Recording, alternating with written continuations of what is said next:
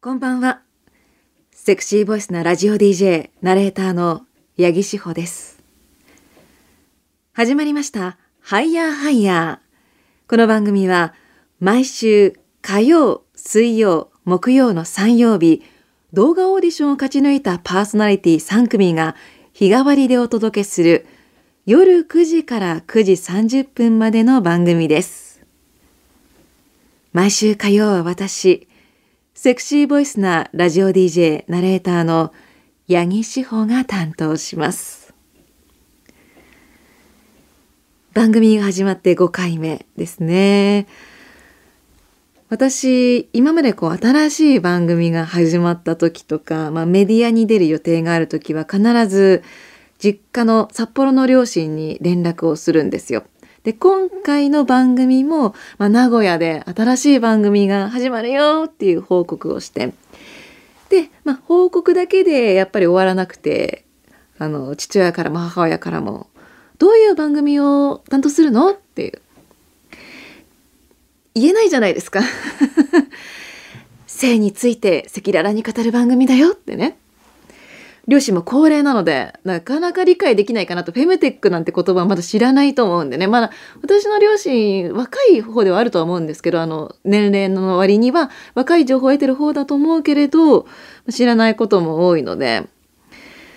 うん、今のところは、まあ、フリートークをする番組ですと。30分間、好きなように喋らせてもらってるんでありがたいっていうふうに、お任してるんですけど、まあ、どうやって、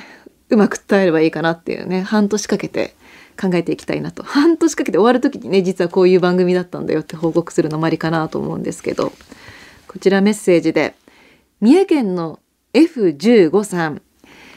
八木志保さんはじめまして。とても家族で一緒に聞けるような内容ではなさそうですが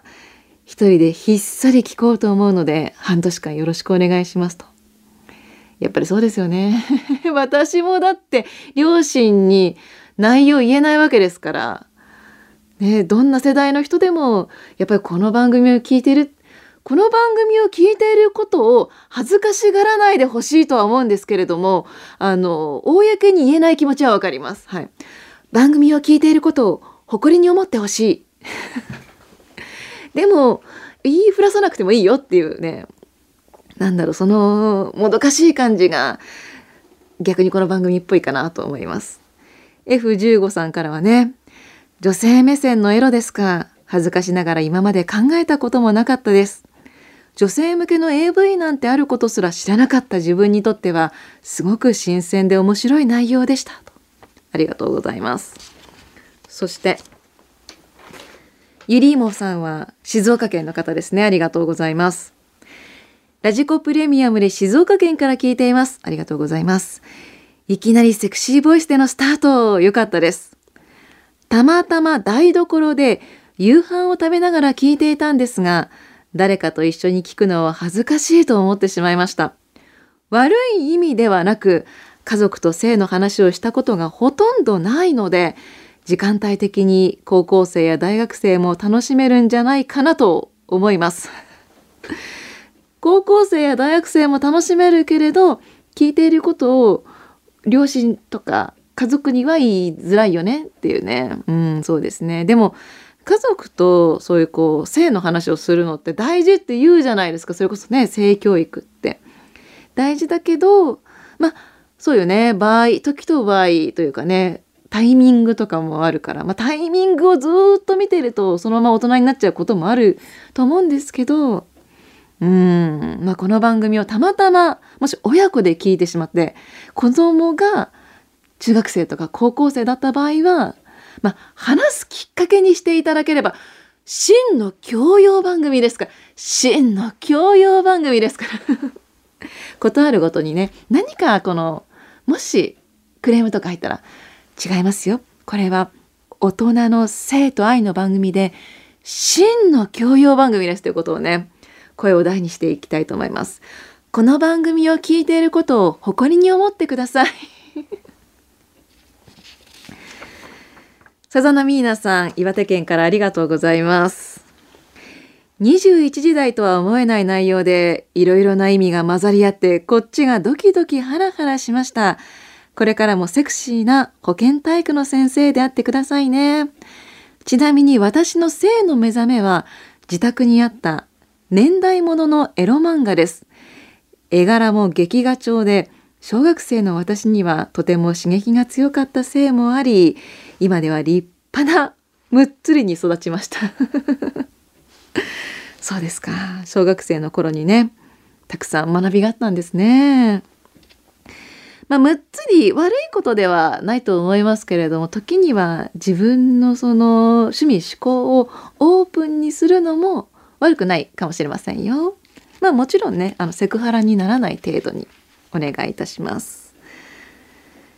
この番組ではメッセージを募集しています。メールは CBC ラジオハイヤーハイヤーのホームページにアクセスして番組メールフォームからお送りください。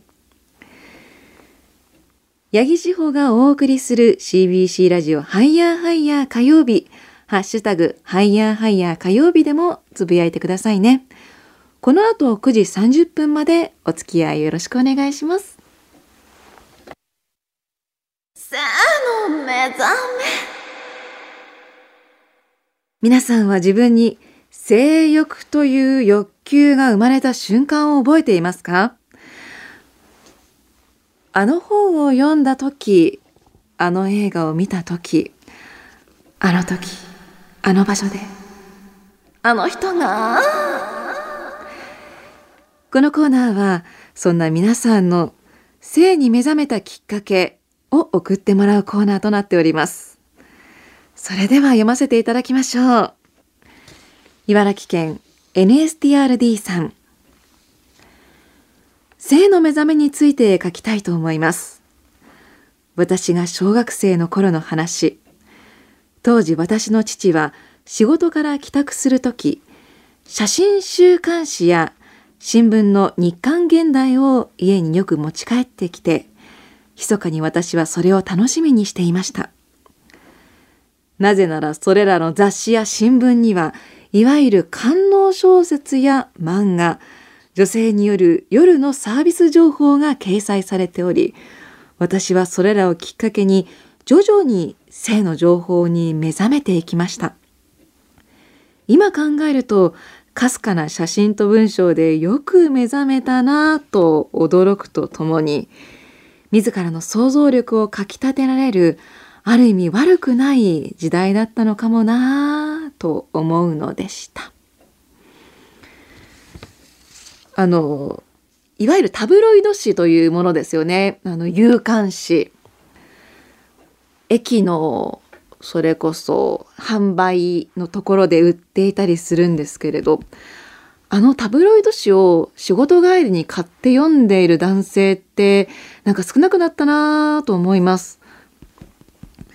つい最近ですけれどうーんなんか結構若者が集う駅で私もこれから仕事に行こうと思って真っ昼間だったんですね。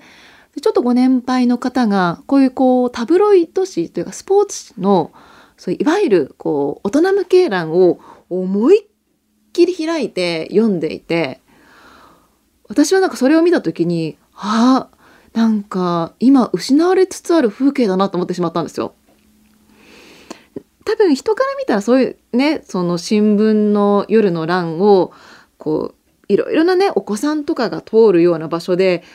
見てるのってまあちょっとこう嫌がられるとは思うんですよ。で気をつけた方がいい部分は私はあるとは思うんですけれどで昔はそれこそ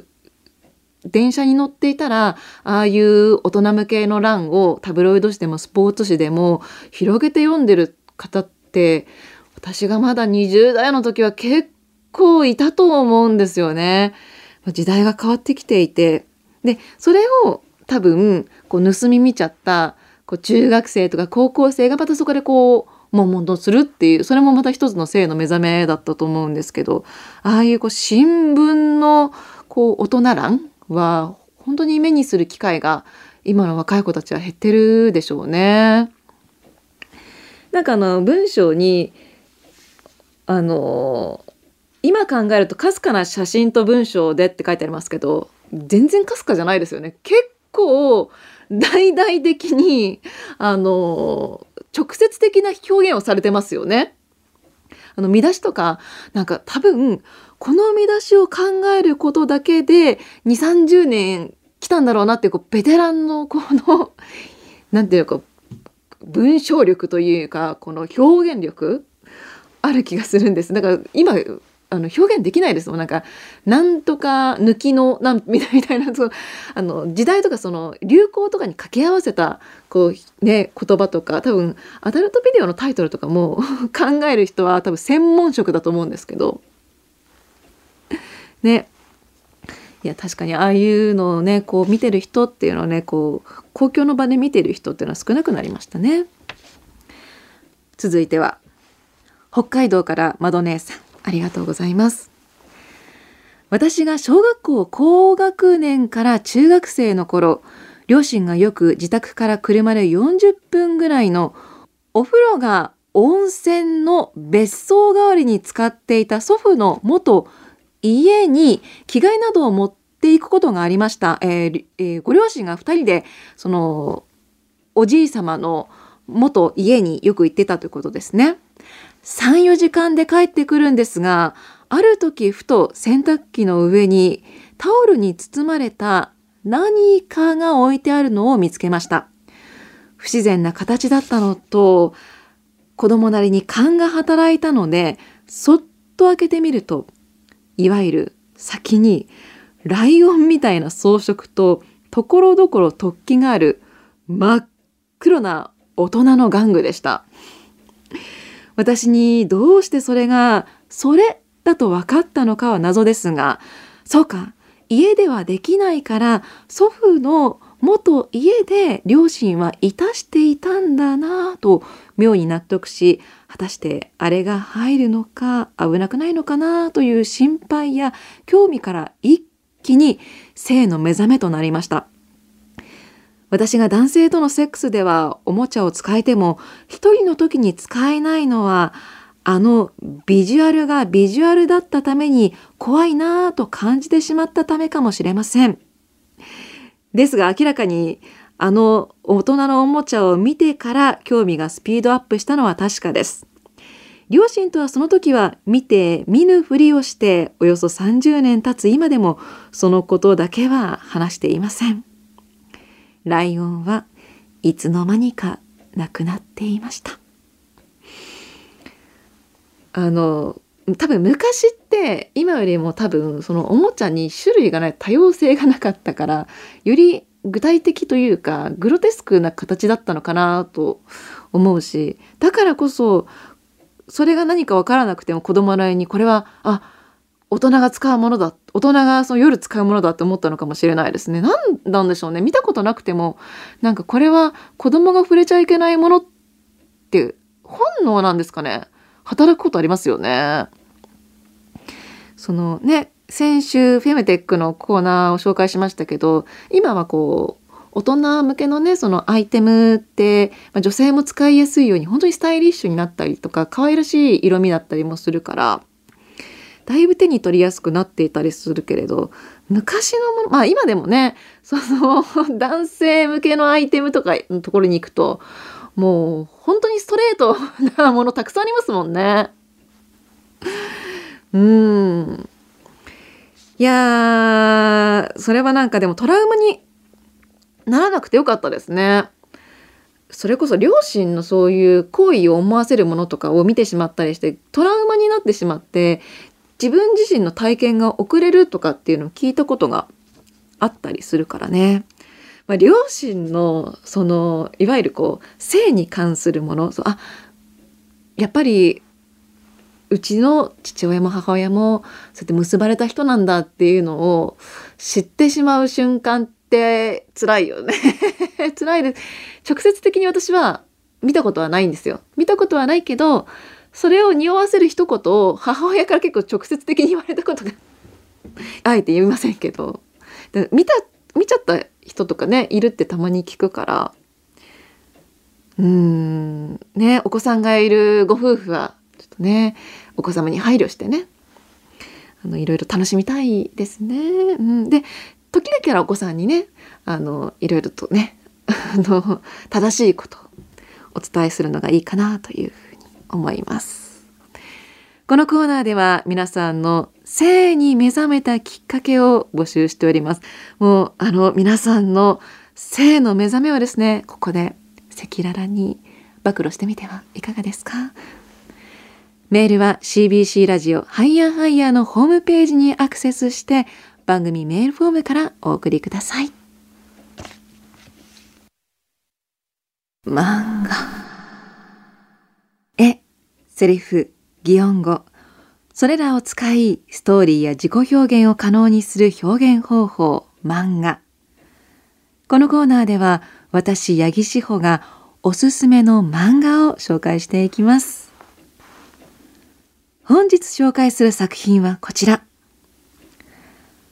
総流。こういうのがいい。ノーモア彼女、グッバイ彼氏。束縛彼女にモラハラ彼氏、過去の恋人関係に辟易していた村田と友香はオンラインゲームのオフ会で意気投合し、そのままラブホテルへ。一夜限りの関係でもなく、付き合うわけでもなく、体のみの関係でもない。ゆるくて気楽で、なおかつエッチー。自由な男女が織りなす大人の日常系。スタート。ということでこちらも一般向けの漫画になります。宗龍さんという作者の方が書かれているこういうのがいいという作品で私はこのもともと宗龍さんの別の作品からファンになりました。間違った子を魔法少女にしてしまったというですねヤンキーが魔法少女になり無双するっていうかなりこうぶっ飛んだ設定の漫画なんですけれどその漫画を読んでいる時に結構女性の体がセクシーに描かれているなと思っていたら、まあ、宗龍さんはもともと成人漫画出身ということなんですね。でこの「こういうのがいい」という作品も、まあ、今あらすじをご紹介しましたようにこう男女のこう性的な関係が描かれているので、まあ、そういうシーンもいっぱい出てくるんですが私がこの作品をピックアップした理由としては本当にこう今時の男女の関係を描いているなというふうに思うんですよね。今って恋愛めんどくさいっていう人が増えているっていうじゃないですか。恋愛はめんどくさいけれどやっぱり人間ですから性欲っていうのはなかなかそのなくならないと思うんですよね。こう誰かと付き合ったりとかで誰かに対してこうなんか気を使ったりとか思いやったりとか相手に合わせるのは面倒くさいだけどなんかその体の関係は持ちたいし気楽になりたいっていうそういうこう現代の若者を表現してるような気がするんですよね。それこそ結婚興味ないとかうんそれは仕事が忙しかったりとかまあ、金銭面お給料面の問題でちょっと結婚は諦めてるっていう人とかもいるとは思うんですけど、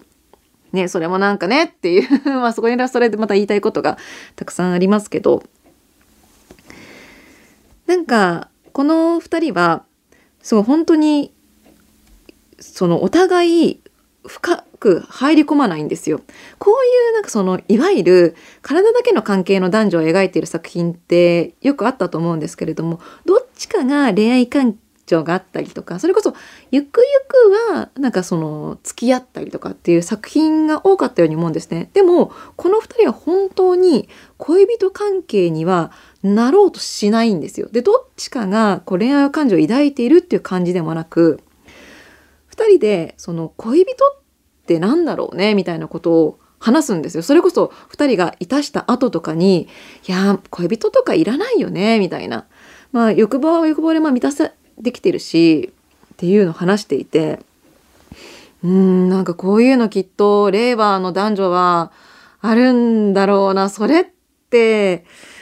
ある種多様性の時代っちゃそうなのかもしれないけれどうんなんか今のこうねいろいろな時代を反映している